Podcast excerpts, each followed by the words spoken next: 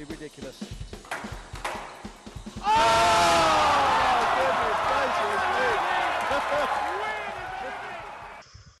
Hello, everyone. Welcome to Around the Court Squash podcast. My name is Arthur Gaskin. With me as ever, Stuart Crawford and Christopher Sackley. How are we doing, fellas? Great weekend of squash or great week of squash, so pretty good. Yeah, doing well. Weather's weather's nice in New York. Got a little golf in. Got a lot of squash watching in. Can't complain. Happy days. Any you boys see the end of the Bastion Liège Bastion race yesterday? yeah, I, I, caught the highlights after you you warned me about it or told me to get onto it, and yeah, pretty epic. Oh, unreal. For those of you that didn't see it, which is probably almost everyone, the world champion uh, Alaphilippe, Jean Alaphilippe, he uh, thought he had won the race, and as he's going over the finish line, lifts his hands up in the air, and to his right, Primoz Roglic had just nicked the nicked the win by half a tire's width. No way. yeah, raging. Classic. Primoz Roglic, who also just two weeks ago threw away the Tour de France on the on the second to last stage. So at least he's won something this season. Yeah, I don't know. Throwing away is a little harsh. I mean, the other guy, he probably he didn't do a great performance. The other fella knocked it out of the park. But yeah, I was. Geez, I was threw away. Oh, fair enough. Yeah, yeah. I was gutted, man. Didn't. Yeah. And then Geraint Thomas obviously just fell off the bike earlier on today and pretty much ruled out his chances of winning a Giro d'Italia. So uh, yeah, it's about anyway. It. Welcome to around the the bike. so uh, the semi-finals and finals did not fail to live up to expectations, and there was certainly a couple of shockers. Uh, well, they're not shockers, but there were certainly a few surprises that none of us, apart from Stuart, would have called. yeah, I mean, I said right from the start that Tayeb was going to beat Sherbini, and I never once wavered from that opinion. Even, no, even no, I, I, I, do believe he says, if I could change, I would have changed. no, I was just asking, are we allowed to change just to see if that was a possibility in the future? I never once considered it on that match specifically. Arthur, I'm going to need you to insert that clip now. I can do that, actually. That's yeah. actually no problem. Perfect. Done. Yeah. Sherbini plays Tayeb next, and I've picked Tayeb to win the tournament, so I kind of have to stick with Tayeb to win that. But I mean, if I was able to change that prediction, I think I'd. Well, I, I know I would. Lies, fake news. um, I actually didn't see that match, but but uh, but Nour must have played well. What what did it look like? It was a strange game. I mean, like Sherbini looked cool as a cucumber to begin with pretty much controlled the whole of the first game. Maybe made made a few mistakes in the second, and then the third just. Uh, I mean, Tayeb did really well and staying in there, putting a bit of scoreboard pressure on Sherbini, which might have eked a few mistakes. But the third game was very, well, it was strange. Like it was a subdued Sherbini. At least that, that's what that's my take on it. Like Tayeb didn't do anything in particularly special. Um, certainly not in the third game, but she didn't have to. Sherbini kind of made a few uh, ragged mistakes and not just like clipping the top of the tin, but like the middle and, and the lower tin and a couple of strokes. And she really only had to win about four or five points in game three. Yeah, that's exactly how I saw it. And it came out of nowhere. I mean, like you say, she was even, I have to admit, it was going to form in the first game and Sherbini cruised through it. And then just at the very start of the second game, it was like a few tins. You said strokes. I, I can vividly remember multiple strokes where she just clipped the side wall on a drive Ball came straight back at her. She missed time balls, and he really couldn't see where that that come from based on her form over the previous week. I know previously you talked about um, lack of matches maybe being an issue when they got into really tight situations, and maybe that came into play in the third. She didn't really seem to know what to do to turn things back around, which maybe you do have when you've played a lot of matches and you've been in that situation recently. But yeah, it was very odd but it wouldn't have been like a, a fatigue thing, right? Because it was only a 30 minute, three games. First game, she looked like she cruised. So just. Yeah, there's much more timing than fatigue. She just suddenly started, like, like Arthur said, hitting balls into the, the bottom of the tin and clipping side walls and giving away strokes. And yeah, it was didn't look like tiredness to me. So it could have been a little bit, and it relates again what you were stressing all week, Chris, is that the first time she was put under a little bit of pressure, and it, it had been so long since she had been, and even this week, up until that moment, she pretty much had everything her own way, and rightly so. I mean, she just played a squash that was a level above everyone else that she played, so that was fair enough. And I think with Tayeb kind of hanging in there just long enough, maybe to put some pressure on the scoreboard, a few mistakes, and then it just kind of only went one way for Sherbini from there. And how about uh, we'll obviously get to the final later, but Hania, um, I, I I watched most of the first. I watched all the first game. I didn't. I don't think I got to see the third, but it's just like it. If anything, this week we learned that she has uh, a lot of mental toughness and a huge motor. I mean, 18 20 second game close in the in the semifinals against Joelle King and then 11-2 to finish it off like clearly just able to sustain for longer periods of time and like I watched her play at the World Juniors in New Zealand a few years ago and she actually ended up losing to uh Rowan El Arabi I believe is how you pronounce it and um she lost 2 years in a row to her as the favorite um, but you could just tell like her athleticism was gonna take her super far, and her ball striking's great too. But just like her movement as a seven, 16 or 17 year old, whenever I saw her play was uh, outrageous. Yeah. I mean, that match you're talking about against Joelle, it reminded me sort of like the Farag Diego match earlier in the week in the men's side, where an epic first game, you kind of feel like whoever's whoever wins that first game is going to have the momentum in the second. But actually, the person that won the first game ends up collapsing and being just physically exhausted. I don't think Joelle was quite as tired as Diego was. Um, but like you say, Hania's just a phenomenal athlete, and it's I think she's probably one of the first Egyptian players that's come through with that skill set that relies on her movement and her physicality. If you look at all the top Egyptians, most of them rely more on I mean, Raneem was a great mover, but you wouldn't say she relied on her movement because her ball striking was so good. Um, and Hania also hits the ball pretty well, but the main asset that I see when I watch her play is just this incredible intensity, never really lets up physically at all, and just constantly keeps pressure on. Last week before Manchester, Chris, you backed Tayeb, and one of the reasons was because you thought that you know the bubbles and not letting too many people in your circle, and it was herself and Ali could train together and she would reap the rewards for that. I wonder because her brother was is uh you know Schmuck. He was a world junior champion a couple of years ago, and he's a serious mover as well. Doesn't have the same ability with the racket, but he's certainly. Uh, so I wonder if they were training together. Hania was saying um, she trains with Nour a ton at the uh, same club, so that so her and her and Nour Al Tayeb. So she was saying, you know, uh, in one of her I think it was after her semifinal win. She was saying how much she looks up to Nour, and she's like a big sister, and her, you know, you know, re- most regular training partner. Um, yeah, so that was that also made for you know an interesting, interesting matchup. It was some final. I liked watching Joelle a lot too. I mean, she looked like she was in good form. Um, she, uh, yeah, she moves great, hits the ball great. So it's even even bigger testament to what's coming from Hania after after those two performances. Yeah. And moving on to the final, I mean, I would never have called that. Would you? Not the way it was looking. yeah, I, one, I, I don't what? remember exactly in the third, but it like Tayeb had a chance to close it out. Obviously, right? It was, and and I think Hania, not physically, but mentally, really looked defeated at one point in the third. She was looking out at her coach. Um, she missed a couple like easier open open shots where she had Nora on the run, and she like she looked out, and at one point she even like looked at her hand and like shook it at her coach, like like I'm shaky, like I'm nervous, and um, and somehow I think she just stayed gritty and and and then the the hands obviously came back a little and she settled in and the rest is history.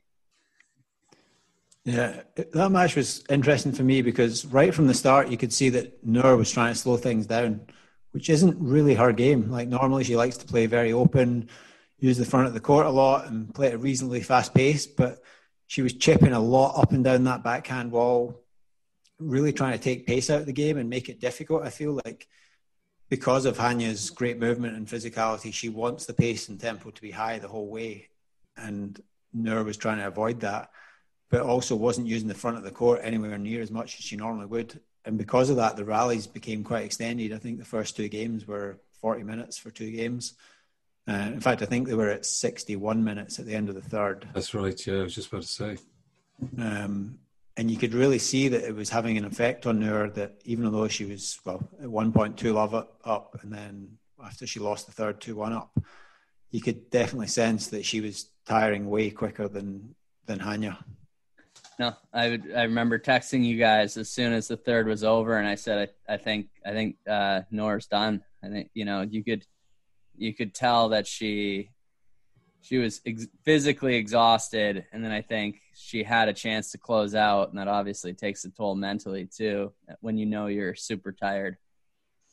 Hania was quite super impressive though. At the same time, with uh, with her ability just to hang in, and obviously it's more than just that. Like her ball strike and the pace that she uh, she eventually obviously got in front, and it was a huge. Yeah, I didn't actually call it. I thought Tayeb might respond in, in, in the fifth game, but yeah, I obviously was wrong. My uh, my take my take is that Hani is going to be like she's never. She seems to have like the poise and maturity to go along with that that movement and motor that she never wants to make it easy on anyone like if she's not hitting the ball to the front well, she's happy to just rely on her her movement and her physicality uh, to make it really difficult, which she did well there when things weren't going exactly her way.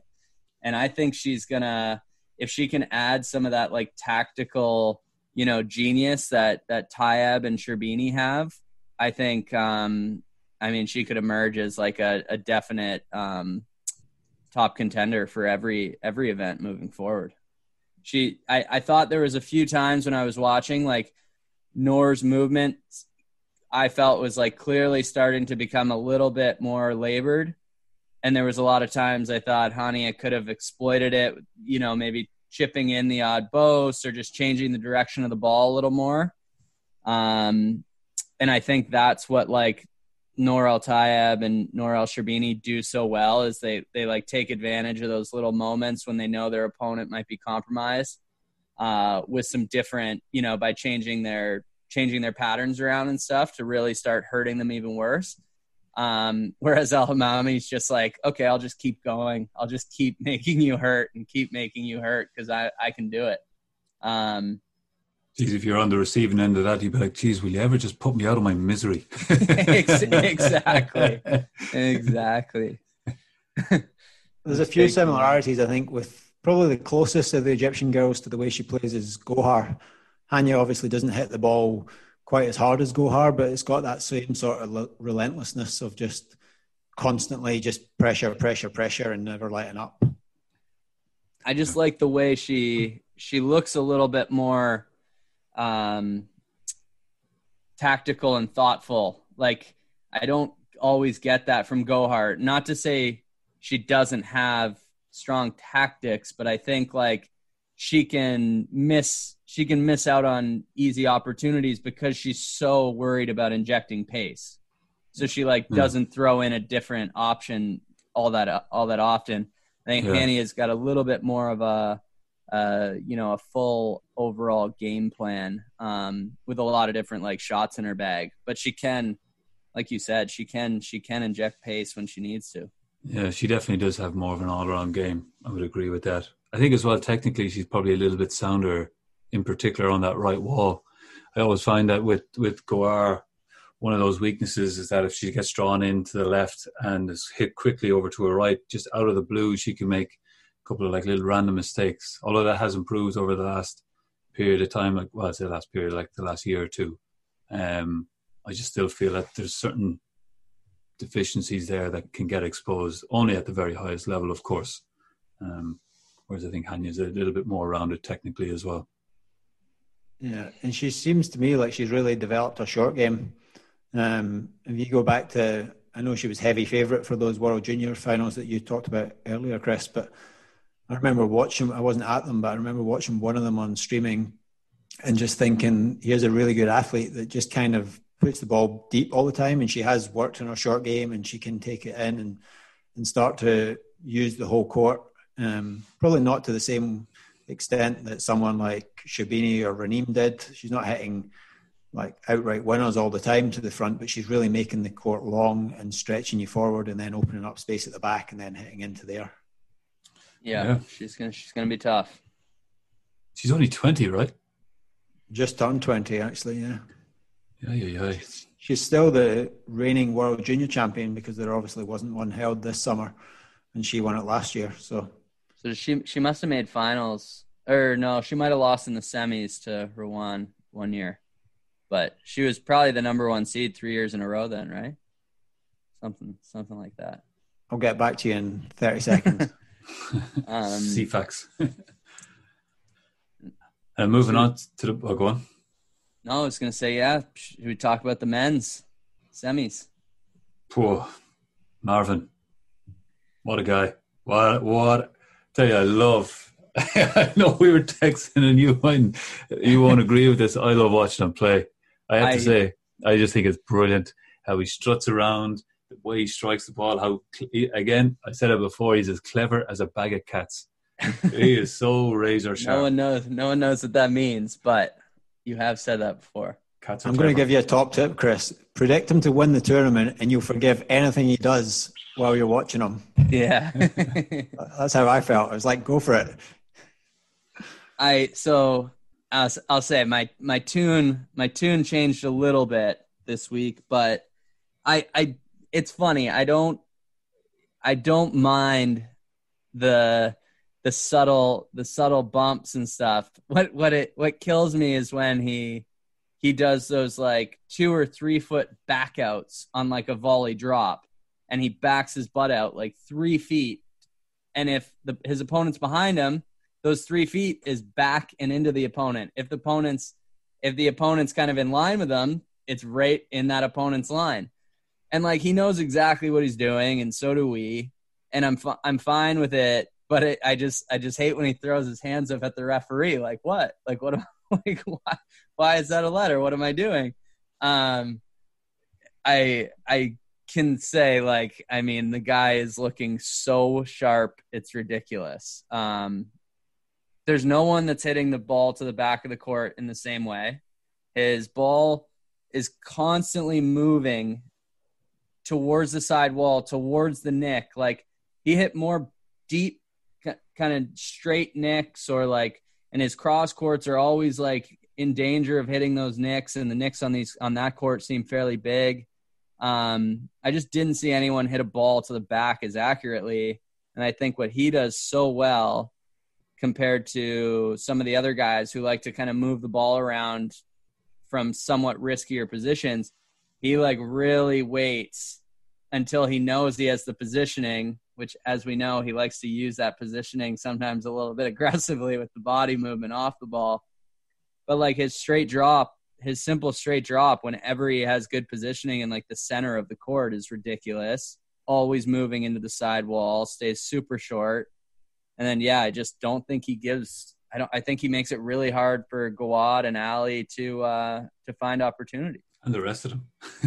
and yeah. everyone else, of course. Um, I mean, to me, it makes you take risks from behind in the back of the court because he's not giving you anything loose that you can really attack on the volley. He's not really leaving length short that you can sort of do the reverse back to him where you take that mid court position and then try and squeeze him around you. Um, so you're constantly, if you want to try and attack him, having to do it off a ball that's tight and maybe sneak across and volley it or go off the back wall. And, and Gawad did that a few times, hit some outrageous drops off the back wall. But that was kind of the, the level of shot that was required to, to get him out of position. And then to do that for a whole match from that area is just you're going to have to have a, a purple day over a patch. It's just yeah creates. and it's almost like the only other option is to then just try and be patient and rally with him. But like you say, it's really tough to beat him at that game because I pretty much guarantee that if if him and any other player in the world played a deep game or a length game, then he's winning that. So, so I, I really liked watching the semi with Ali because it forced Ali, and the announcers were talking about this a little bit, but it forced Ali to jump up and really try and push the pace, which I find it really fun to watch him when he's doing that because he's just like bounding around the T line. And I thought that game did make Marwan a little uncomfortable. I mean, Ali's shown it makes everyone in the world uncomfortable when he's on. He just had trouble sustaining like the final finishing shot. Um, Ali's like missed a bunch of kind of finishing balls, which I think is was also a credit to the way Marwan's moving right now because you do have to you do have to slot in like a perfect nick to beat him, or Ali likes to play that kind of like short cross court kill. He knows he can't leave that floating or else he's going to get shut out or or you know like beat on it. So it just forced his margins to be pretty pretty low.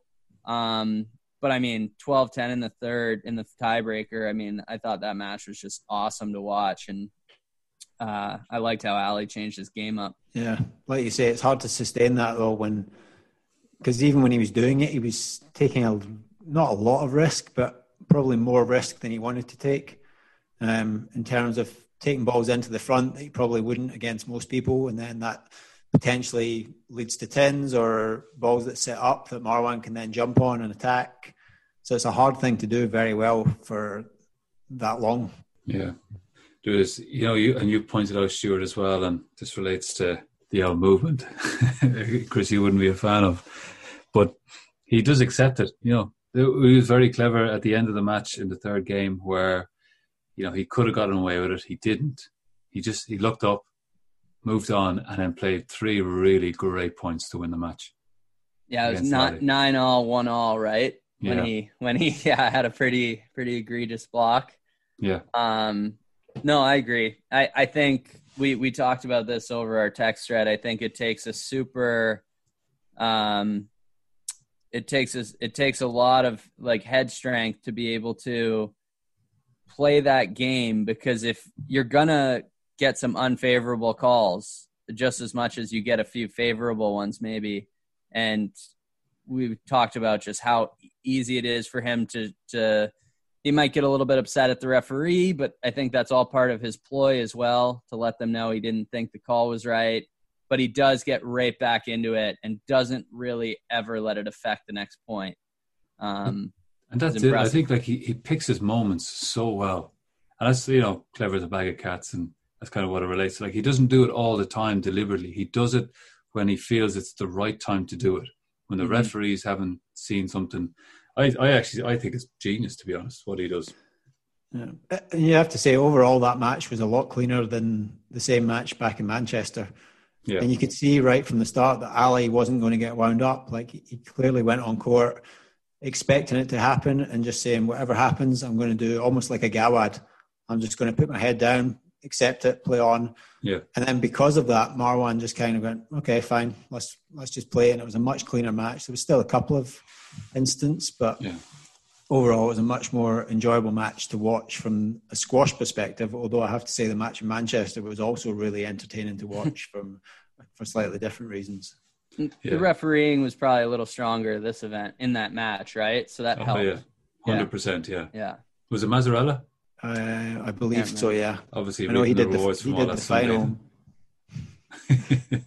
yeah. I I think the matchup we need to see now is uh is Marwan versus Muhammad. I think I think Marwan's playing so well. Uh, clearly, you know, one of the Kareem Kareem played awesome to beat him last week, but I think I'd love to see how he handles the physicality of Muhammad. I'd yeah. love to see that. Uh, I'd love to see those guys taking their space against each other too. I just know how I know how fun how fun slash not fun it is to uh, play against your brother and get a little chippy. Um, adds a whole nother element, right? We'll see who the who the mentally tougher brother is out there. Oh, jeez, that would yeah, that would be uh, quite the match to watch. When when do they get a chance to play each other? Qatar, possibly. Yeah, I think that's the next opportunity for um, both of them to be in the same draw. Hoo-ha. Uh, and the other semi final was Gawad against Joe Makin, which, despite being 2 love, was actually really well contested. And uh, you have to say that Joe this week showed that he's, first of all, definitely improved a lot over the break, but he's becoming a real threat to those top guys. And Yeah. um, I know he's moved up this month to his highest ranking at number nine, but I I can see him going further and certainly getting top eight and starting to push the top five as well. Yeah. Yeah, I was super impressed with him. Interesting. I don't know if he's got a racket or a clothing sponsor anymore. He was uh, no stencil on the racket, so Tecnifibre, sign him up. I was just wondering if so. Um, Marwan's highest ranking previously was number three, and you have to say he's back in the same sort of form. Um, and I'm sure he's looking to get up to that sort of ranking or even higher. Um, but I was wondering if any two siblings had ever been one and two in the world in in squash. I think the Williams sisters did it at one point in tennis. Um, the the only examples I could think of in squash were I think Natalie or Rachel Grinham was number one in the world at one point, and Natalie Grinham was number three.